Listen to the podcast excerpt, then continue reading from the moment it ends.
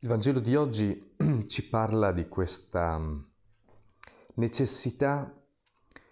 di pregare eh, sempre senza stancarsi mai. Questo così viene dichiarato all'inizio.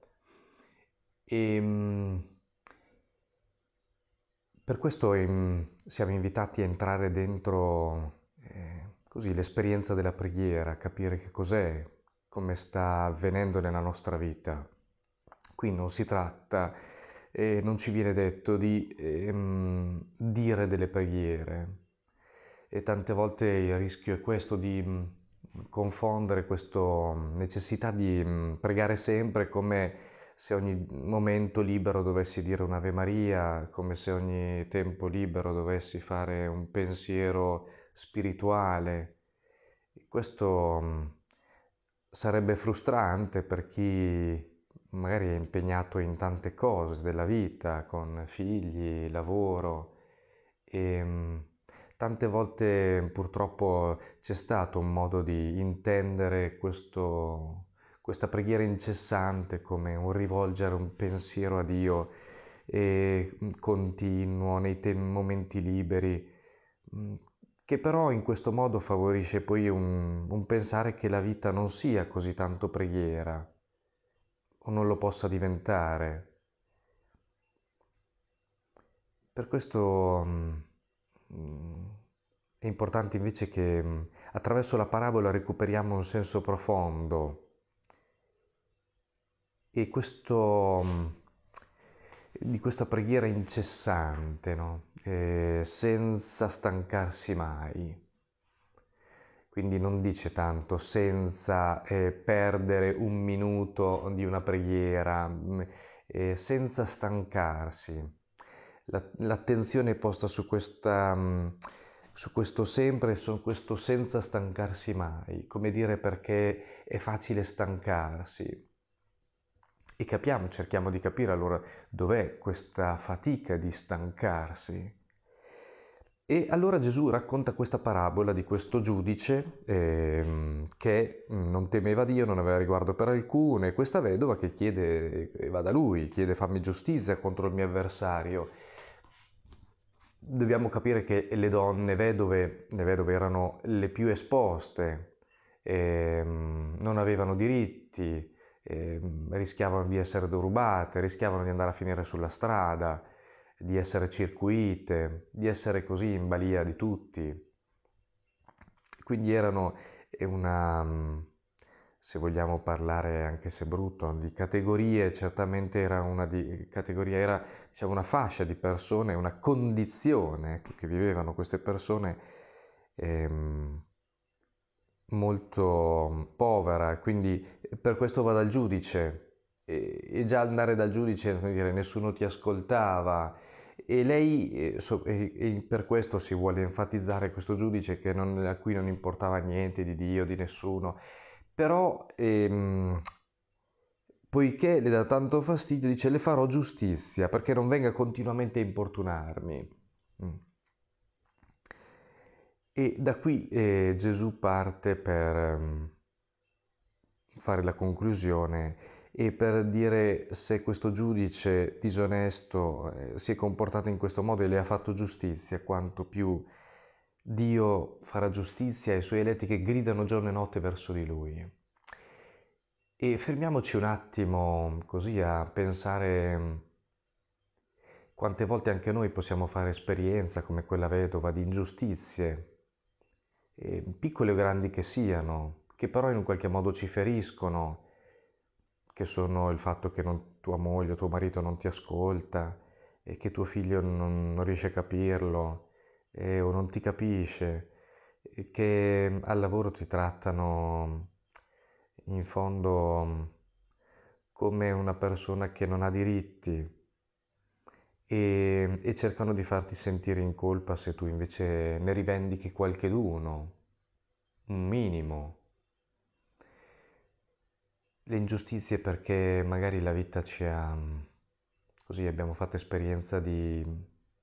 di delusioni, di tradimenti, di malattie, e, cose capitate a noi o persone che amiamo,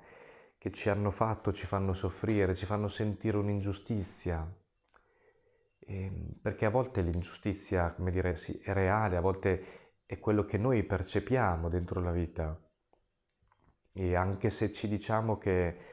magari quella non è realmente un'ingiustizia, a volte il nostro cuore la percepisce così e, e dobbiamo fare i conti col cuore che vive quella percezione. E non è facile cambiare la percezione attraverso un pensiero, un ragionamento, perché tante volte ci, ci blocca eh, così a livello dei sentimenti, delle emozioni, eh,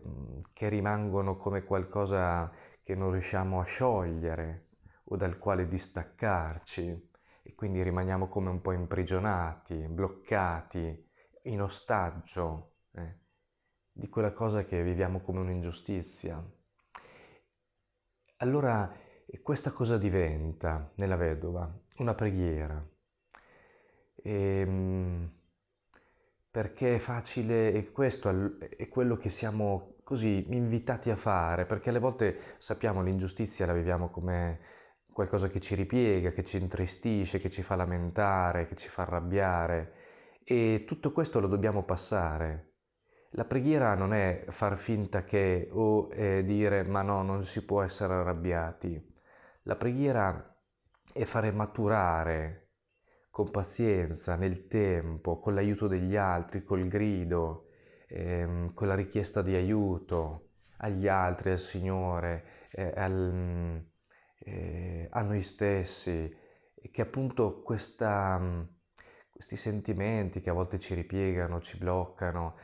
maturino in una preghiera, in un dialogo, in una richiesta d'aiuto, in un'apertura. Allora, ehm, così, ehm, questo ci aiuta ad avere speranza, ci aiuta, la preghiera è come un non rassegnarsi a che quella ingiustizia in fondo diventi la cifra della nostra vita o l'ostaggio che ci tiene così agli angoli, ai margini, bloccati. Ehm, è un invito quindi a grande, eh, un grande coraggio, una grande entrata nella vita, un, una grande eh, tensione di apertura, di cambiamento, riconoscendo che dipende da noi e nello stesso tempo non tutto da noi, ma non, ma non molliamo, questa donna non molla, neanche di fronte a un giudice che sa benissimo essere distante anni luce. E, ehm, questo è, ed è interessante appunto andare a vedere come, come Gesù finisce che dice Dio non farà forse giustizia ai suoi eletti che gridano giorno e notte verso di lui, li farà lungo aspettare, vi dico che farà giustizia prontamente. E a noi viene da dire ma come prontamente? Ci sembra che questo prontamente in realtà non ci sia. E se dobbiamo guardare nella storia, tante volte ci sembra di fronte a guerre e dolore innocente. E non possiamo dire che questa giustizia eh, ci sia così prontamente. E forse dobbiamo ascoltare queste parole di Gesù, forse come eh, una grande provocazione ad assumere questo atteggiamento della donna, proprio perché Gesù sa bene quanto mm, questo atteggiamento invece mm, ci porti, come dicevamo all'inizio, alla stanchezza. E per questo Gesù insiste sul non stancarsi mai, perché la stanchezza ci porta a mollare, è come se ci invitasse a comprendere come davvero l'agire di Dio che fa giustizia è legata alla nostra richiesta e che è come se il Signore ci facesse una mendicasse la nostra preghiera, cioè il nostro mm, non rassegnarci, non stancarci e diventare noi protagonisti, diventare noi mendicanti, perché questo, questa giustizia eh, si possa compiere.